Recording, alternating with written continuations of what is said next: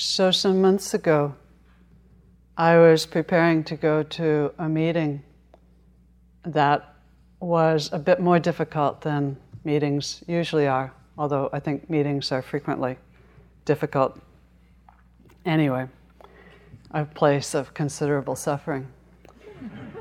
and I was talking with my friend Ajahn Amaro about the situation at the meeting on the telephone, and um, we had quite a long conversation. And at the end, um, because he sometimes is a mentor to me, I asked him if he had any advice.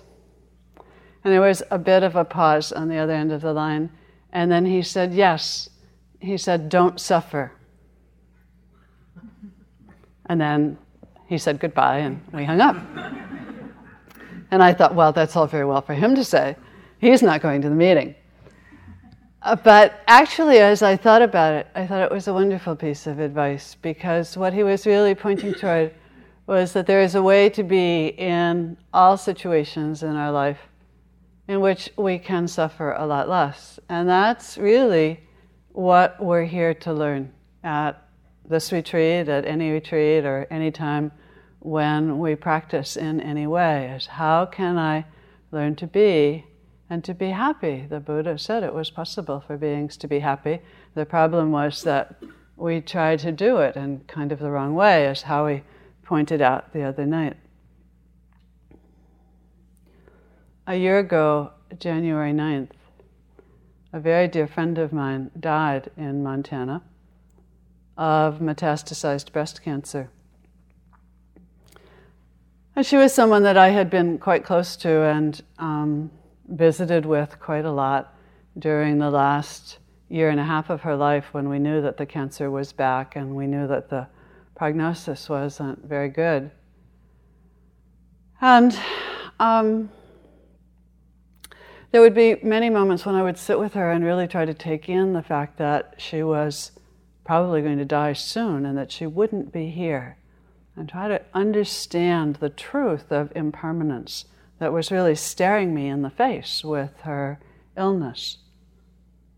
And then she died, and I went back to Missoula and spent some time with her body um, and helped to take the body to the crematorium and helped to place her. We actually lifted her up and put her in the casket.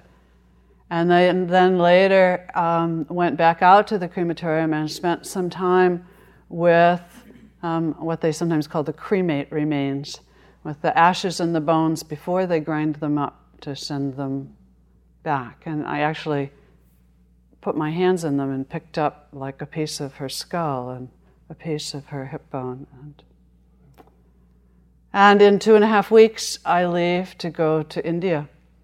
And I'm taking with me a small urn that has one quarter of her ashes in it. She wanted some of her ashes to go to the Ganges, and so I'm taking them with me.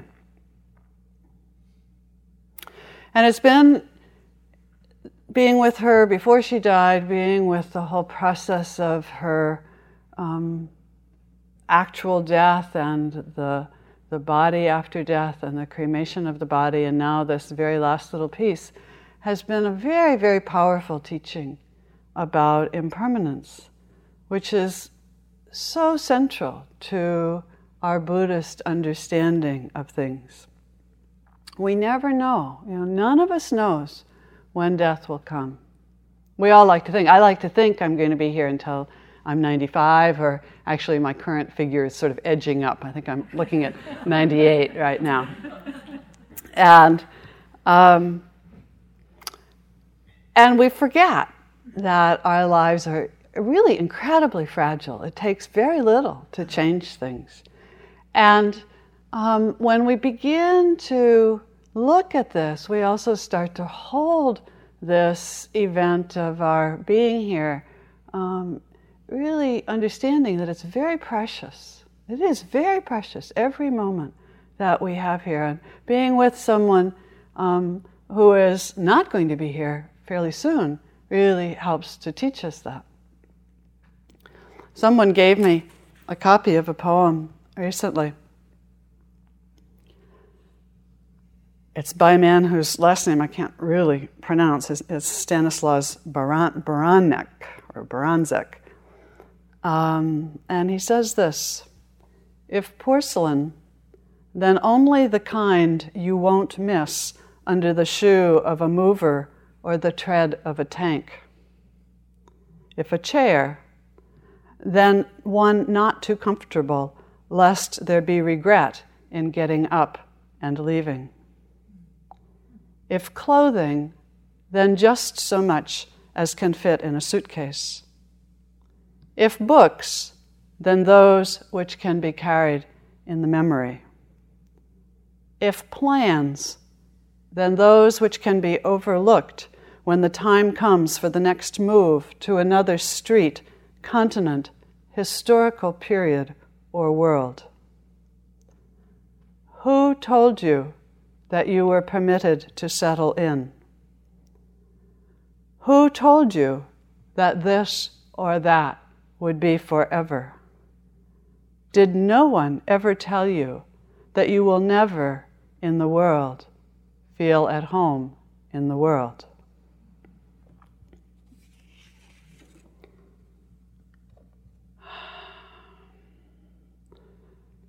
So, being with this, with this truth of impermanence. If porcelain, then only the kind that you won't miss when you drop it and step on it, or when something even more difficult happens. And when we sit with our awareness of impermanence, that I mean, tonight it's so clear the retreat is ending, right? It felt several days ago when you got here as though maybe it was going to go on for forever. And probably about mid afternoon on Thursday, you were really terrified that it was going to go on forever. And now it's over, it's ending, you know. And by this time tomorrow, in a sense, it will be dead, it will be gone. So when we when we allow ourselves to begin to see this, it's really one of the, the first things that we see and that begins to start opening the mind and the heart.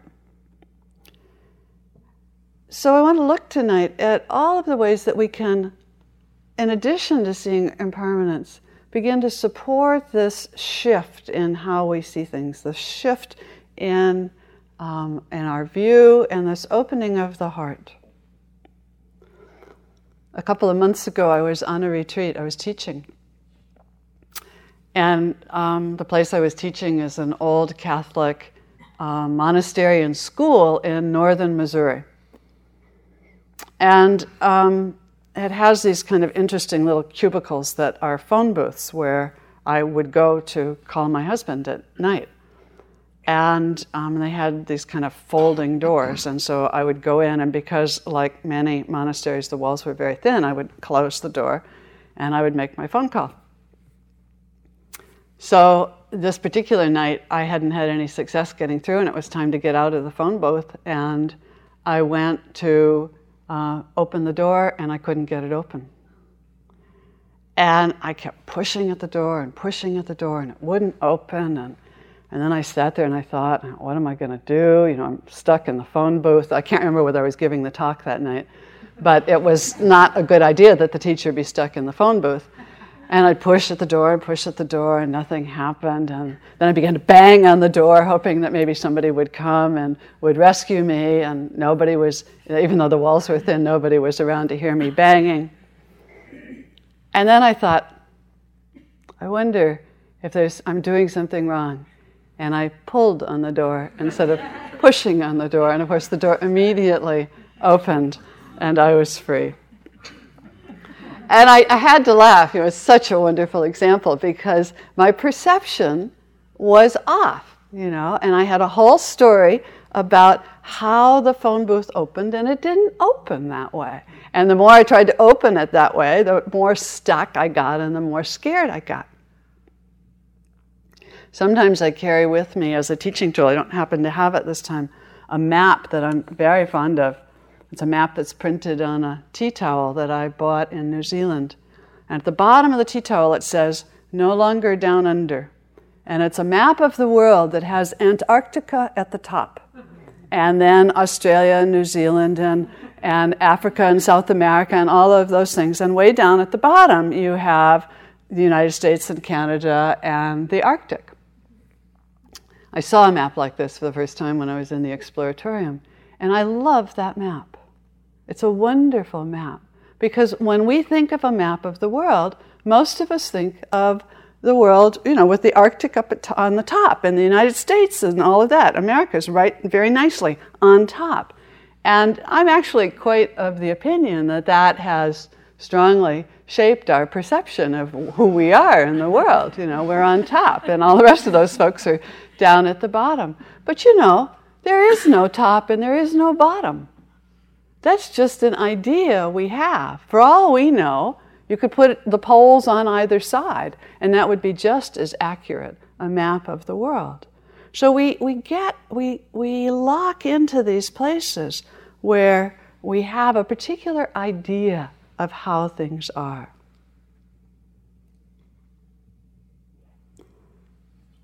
When we sit, several of you pointed to this in your interviews today there are places that we begin to see as we sit, we're giving our attention to our experience, and all of a sudden, this idea of me begins to emerge. Some story, some image, some sense. The tiniest thing will catch our mind.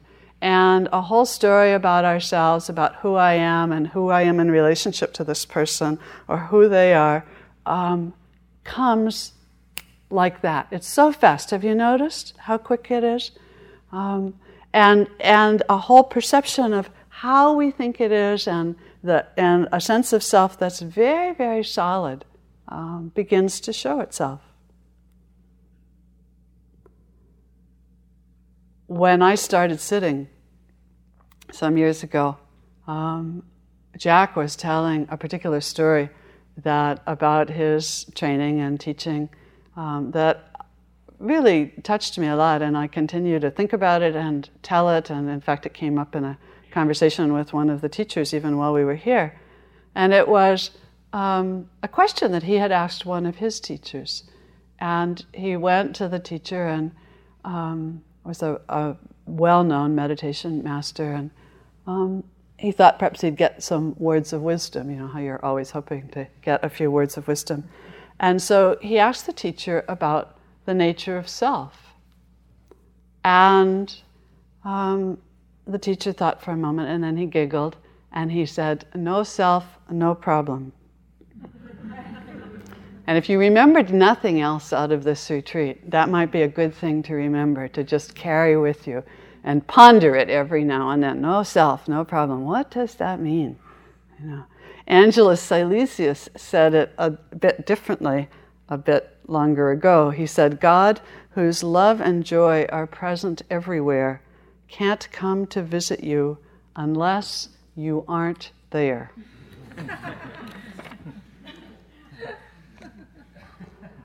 so we give you these instructions. We say, with some sense of playfulness and yet with a great deal of discipline, Give your attention to your experience.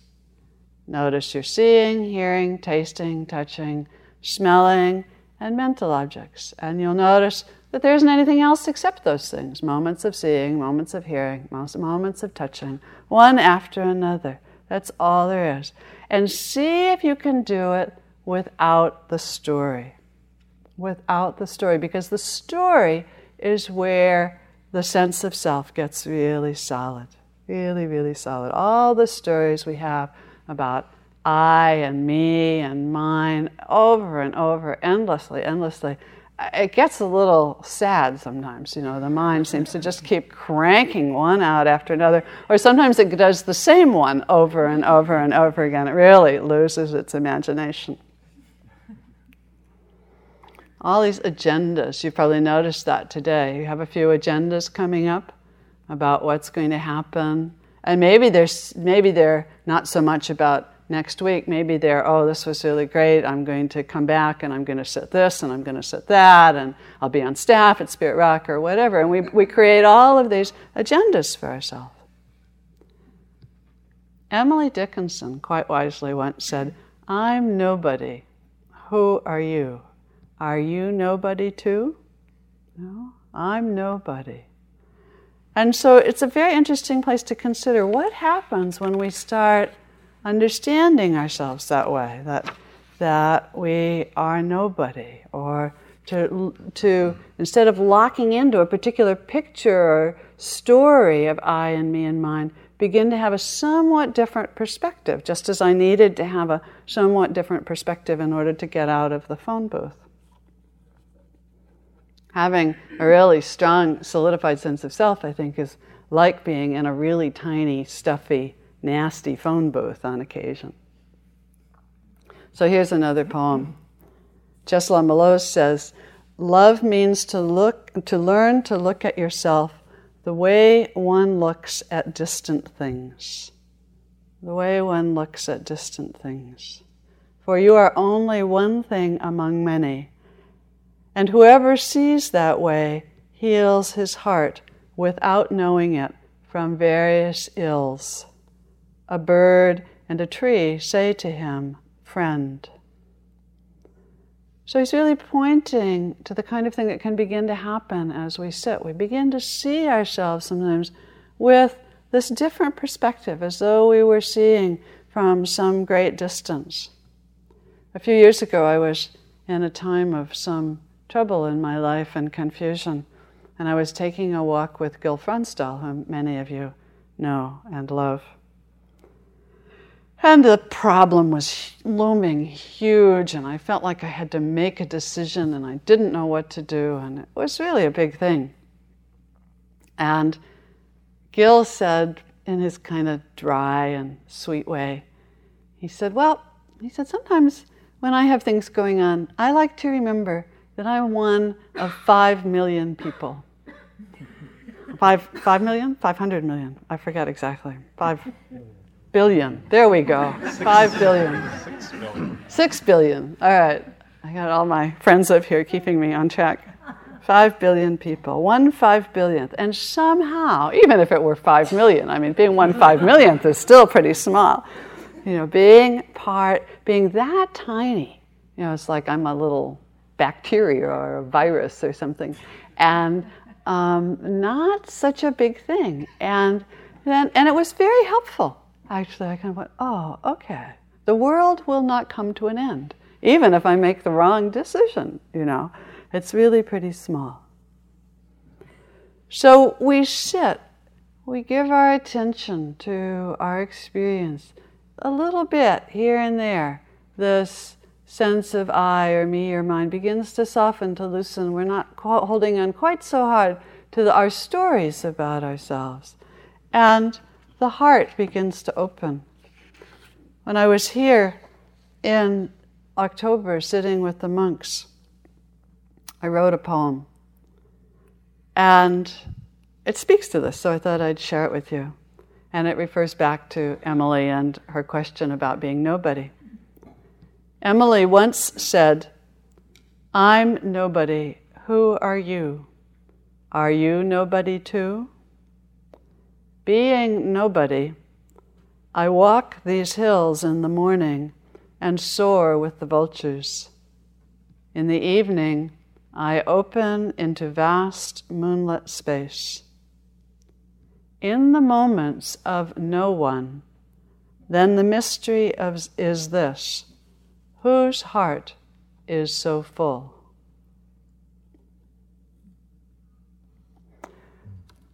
So, those of us who've been sitting together, probably many of you have had some sense of this that um, the stories subside, maybe even just a little bit, but a little bit creates a difference. And the heart begins to open.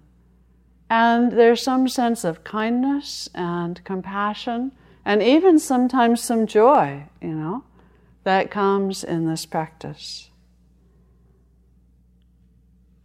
And we begin to explore that territory. What would it be if we could um, be in this place of kindness and compassion and um, caring for ourselves and others um, more often. Rumi tells us that, he says, um, inside this new love, die. Your way begins on the other side. Become the sky. And in another poem, he says, Dissolver of sugar, dissolve me now. So he, he moves into this place knowing that really what's required is that um, in order to continue the opening, there is a kind of continued dissolving and letting go that needs to happen. So it's true, when we are solidified, when we are attached, when we are identified, when we are contracted, kindness and compassion are really, really hard. Just very hard work. And when we are in a place of less identification with ourselves, less holding on to our story, less attachment to what is mine and to what is me, and to I as the center of the universe, then things get a bit easier. It's really true. Like Jack's teacher said, you know, no self, no problem. When we come to a retreat, we bring a lot of baggage. Somebody sent me this poem, showed up in the New Yorker recently. And it's called Zazen, which is a Zen term that means sitting. So it could as easily be called retreat. When I first floundered in, no one knew me, not even myself, staggering under a Saratoga trunk crammed with humiliations, bottled like urine samples, nail kegs of anger, carbons of abusive letters chemistry quizzes with F's, even the horse I never had, and the two casseroles left over from the dime a dip supper. No one remarked that I had brought too much. I was wearing three fur hats donated by opulent cousins, my feet encased in cement ever since the failure of the patio project. and my mouth as full of, of barbs as an old trout. No one praised my appearance. The trunk fell off my back, disgorging its unusual contents at my stone feet, which also came off. The fur hats tumbled like a moth eaten avalanche burying a small monk no one noticed. My sweat began to dry. I folded myself into one piece. No one.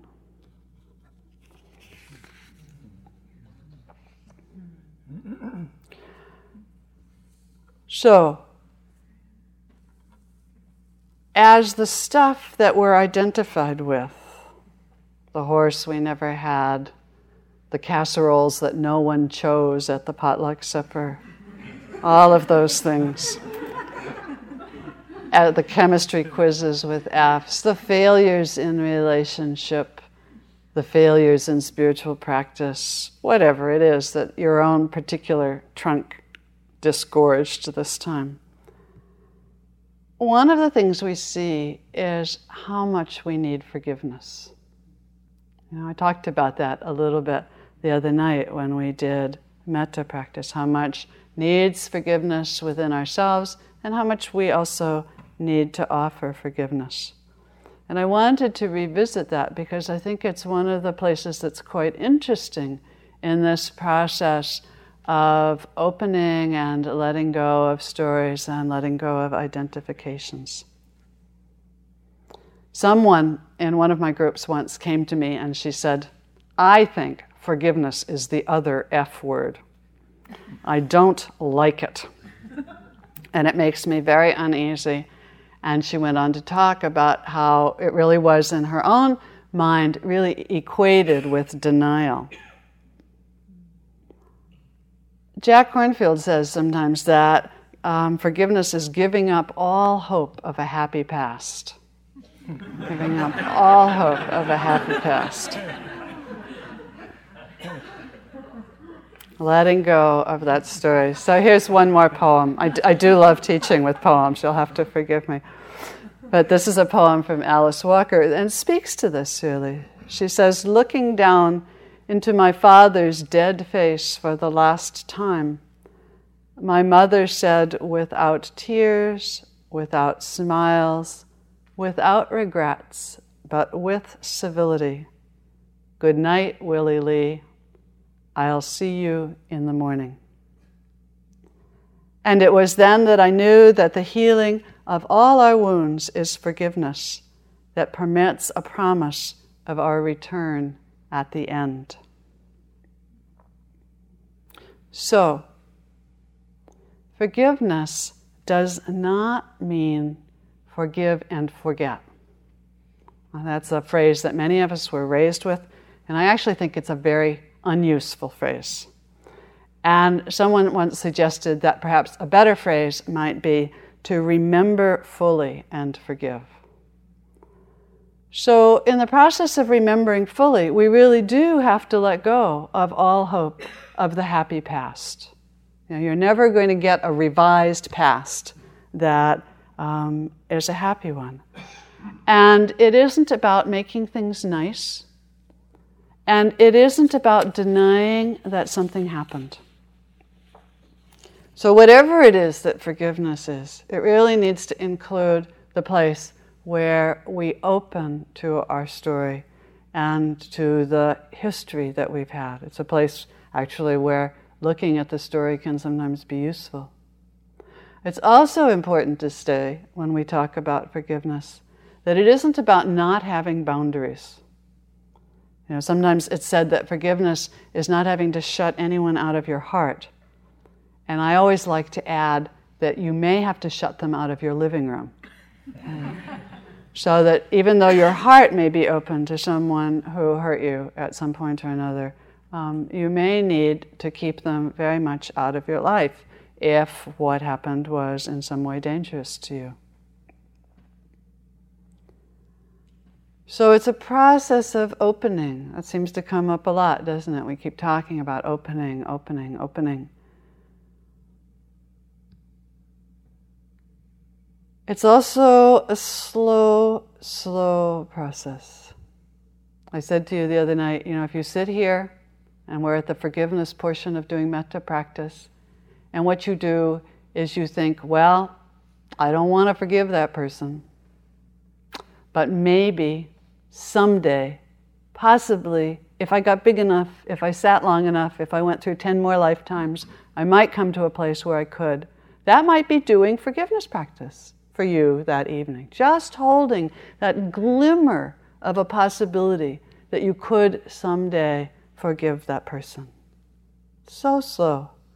Ajahn Amaro again in a conversation, another conversation, in which I was bemoaning my inability to forgive some people who had been very difficult in my life. And he listened to me moan and groan for a while, and then he said, Forget about forgiveness, just don't take revenge. it's great advice again.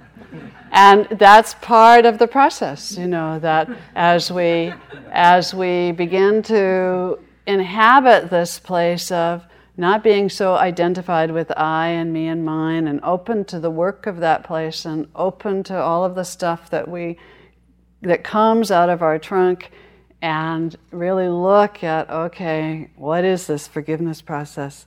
That's one of the first steps is you just don't take revenge. But you know, we live lives with so many, so many mistakes in them.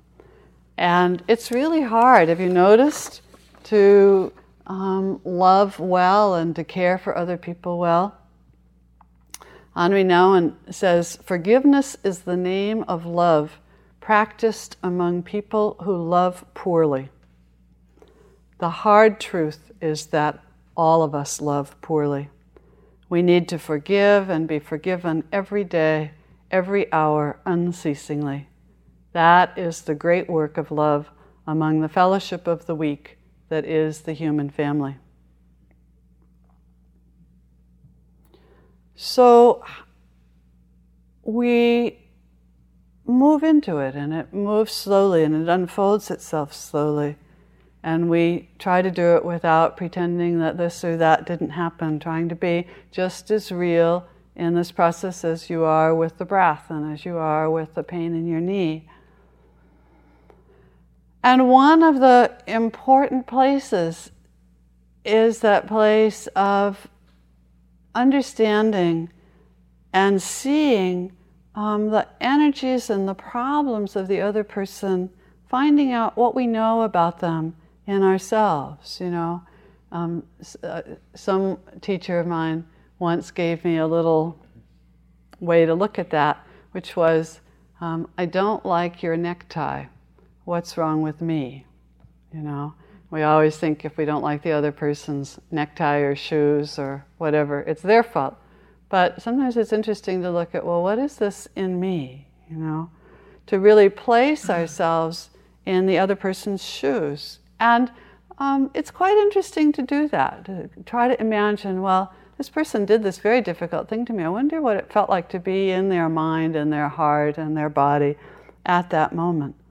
And sometimes what I find is that um, when I understand that energy in myself, you know, the place that can be mean or snide or um, rude or cruel, because I have those places, you know. So if I remember, oh yeah, the last time I was cruel, this was what was happening in my own being. I was hurt, I was scared, I was upset, I was this, I was that, whatever.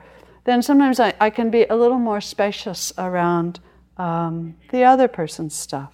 So, really, what this means is we need to know our own shadow. You know, that shadow stuff in ourselves, the, the tigers that inhabit our own personal jungles. You know, practice with tigers is a part of this forest tradition that we come from. And in Thailand, there's wonderful stories about monks meeting tigers. There's one that I particularly love, in which the monk met the tiger face to face going down the trail. So he turned around thinking he'd go the other way. Pretty smart, maybe. And there was another tiger coming up behind him. So he stood absolutely still, the story goes, and went into total meditative absorption. So he was very, very still and not behaving like prey, really. And when he came out of his meditative state, both tigers were gone. Wonderful story, huh? You could try it out here on the raccoons or the turkey vultures or something. We don't have tigers to speak of. We have mountain lions, but not, I don't even know if there are any around here.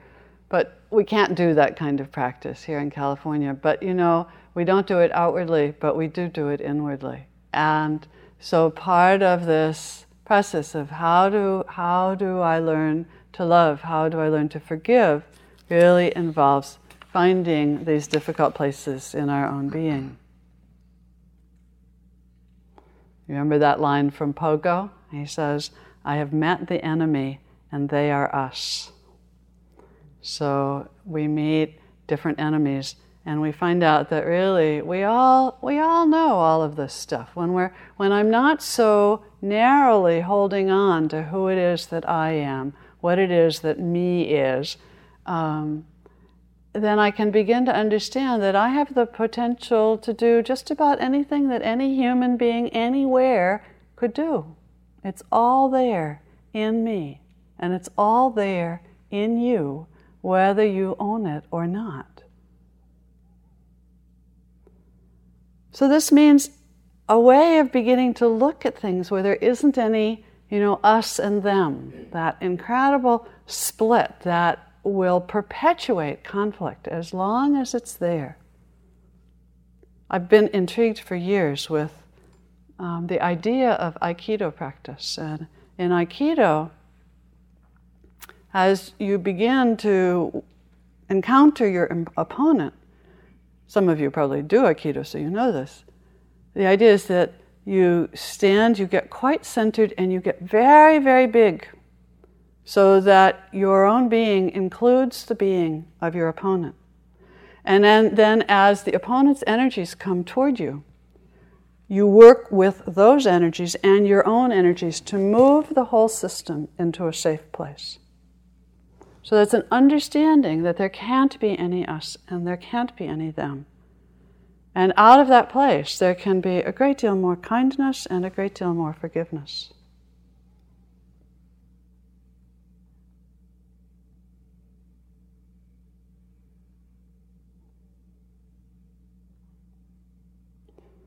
A couple of weeks ago, I had occasion to be again with Ajahn Amaro and one of the young monks from his community when this young monk went back to visit his family. And his family uh, had not seen him since he had entered the monastery. And his family was a very strong, is a very strong, devout Southern Baptist family who were very confused about why their son had chosen to become a Buddhist monk. And they didn't know what to do with it. They haven't visited him yet at the monastery. This was the first contact. And Russell and I were, my husband and I were driving um, the monks up from Esalen to Santa Cruz. So we stopped to visit this family, and there was, it was this most improbable gathering. Two monks, one sort of long haired, hippie looking man, one sort of older, white haired, short haired woman, and um, this couple. And um, what was quite wonderful about it was that everyone was determined to try to be as open and as loving as possible. And everyone was also determined to hold on to their own sense of what good practice was.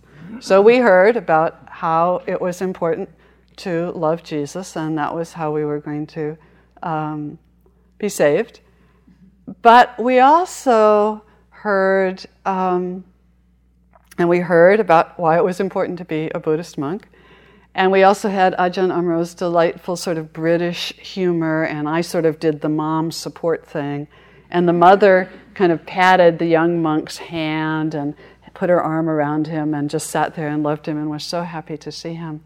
And what was quite amazing was that this meeting, which could have been filled with conflict, because everyone stretched maybe not a lot, just a little bit, and didn't hold on quite so tightly to their stuff. Even the people who were really passionately wedded to their stuff. And we had this meeting, and there was some healing, I think, that happened there. And I feel so privileged to have just been able to see it, you know, to have been the, the vehicle that happened to be driving these people through. So I think that's a teaching for us. You know, how, how can we, is it possible to let go enough, to open enough, to be big enough? There's an image, you know what a bodhisattva is? You know, a bodhisattva in the Buddhist world is this being whose intent is to continue to come back lifetime after lifetime to serve all beings until all beings are enlightened. So they put off their own enlightenment. It's a big, big job being a bodhisattva, and it's a huge heart. And one of the descriptions in one of the sutras is they're so big, it's like they can hold a whole galaxy in the palm of their hand. You know, a whole world system right there, imagine, you know. And so I think that's what we're challenged to do is to try to let go of some of that baggage, let go of our, our identification with how we are supposed to be, how we have to be, how we think we want to be, and to become much bigger and much faster so that we can include all of those energies. Being nobody, my heart is full, you know. Being nobody, it's so much harder to hate when you're nobody. You know, so much harder.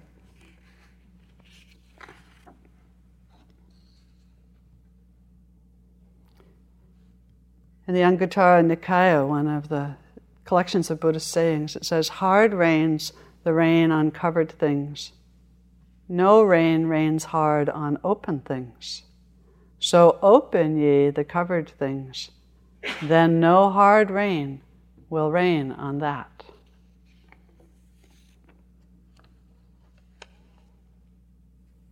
So as we do this, I think the last place this leads us to is to a place when we can be filled with gratitude for what comes in our life. You know, that, that place of, you see it so clearly when we're sitting, where one thing comes after another. And every event brings its own teaching when we are able to let go just a little bit. You know, every event, every being is your teacher.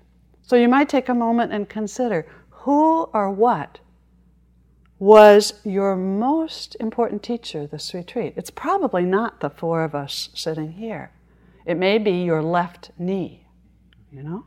Or it might be the person whose head was on the other side of the wall, this far away from you, who was talking loudly in their sleep the other night, or snoring, or slamming doors. Or it might be the meal that you really liked or the meal that you really disliked. I don't know. But if you, if you consider it, something in this retreat was probably a very, very important teacher for you. We did a whole week in my community in Santa Cruz last winter looking every day who, who was your teacher? Who was your teacher today? Who was your teacher today? And people had all different kinds of teachers in their work lives and their family lives. It turned out for me, that was when my mother had her stroke in Puerto Rico, and so I actually had to end the retreat early and go to be with her and my father to help them until she was able to travel home. Um, and that was a very profound teaching to, to suddenly be with this person who had taken care of me when I was little and not capable. And all of a sudden, she was little and needed to be helped to the toilet and needed to be washed and needed to be fed and encouraged to eat. And the whole thing was reversed. And such a teaching, those of you who've done that know that place. So, this thing about being nobody is really important. It's what allows us to forgive. It really is what allows us to love. It allows us to move into gratitude. That, interestingly enough, in any moment when we can let go some of attachment to the idea and story of who it is that we are, then that's actually a moment of freedom. It's a moment of nibbana right now. Nibbana doesn't have to be something that's way out there that you get to if you practice for years and years and years and probably shave your head and become a monk or a nun and maybe several lifetimes later you'll get there. It's also an in the moment thing. And when we learn how to be nobody and to be in the present moment, there are places, there are moments of freedom. And hopefully, if we practice hard enough and long enough, they come closer and closer together.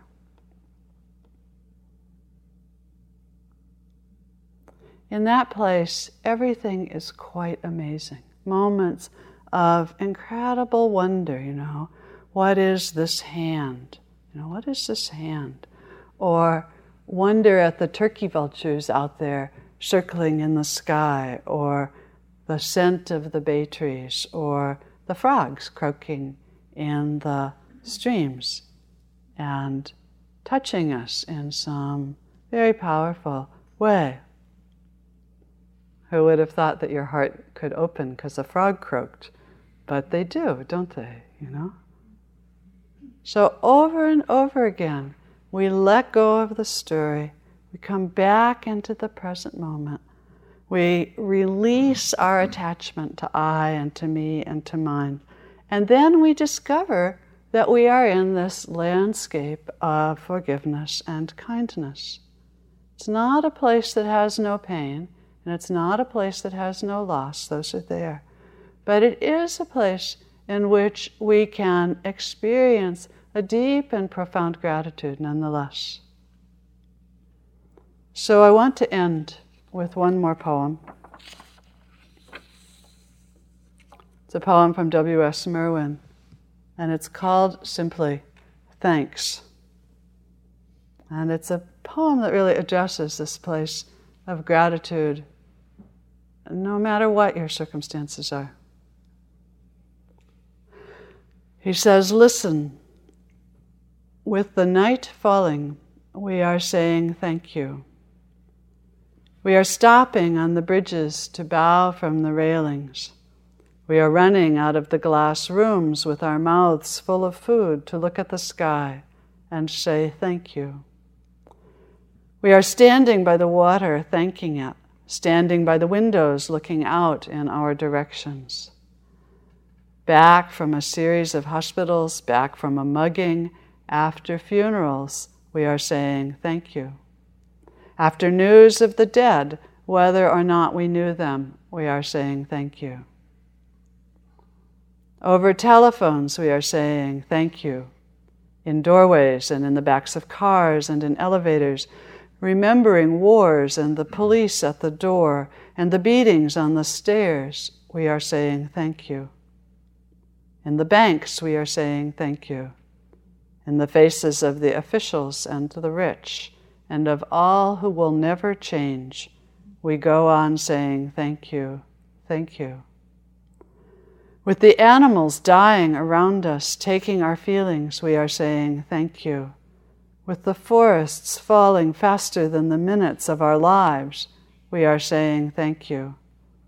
With the words going out like cells of a brain, with the cities growing over us, we are saying thank you faster and faster. With nobody listening, we are saying thank you. Thank you, we are saying, and waving, dark though it is. So let's sit and breathe together for just a moment.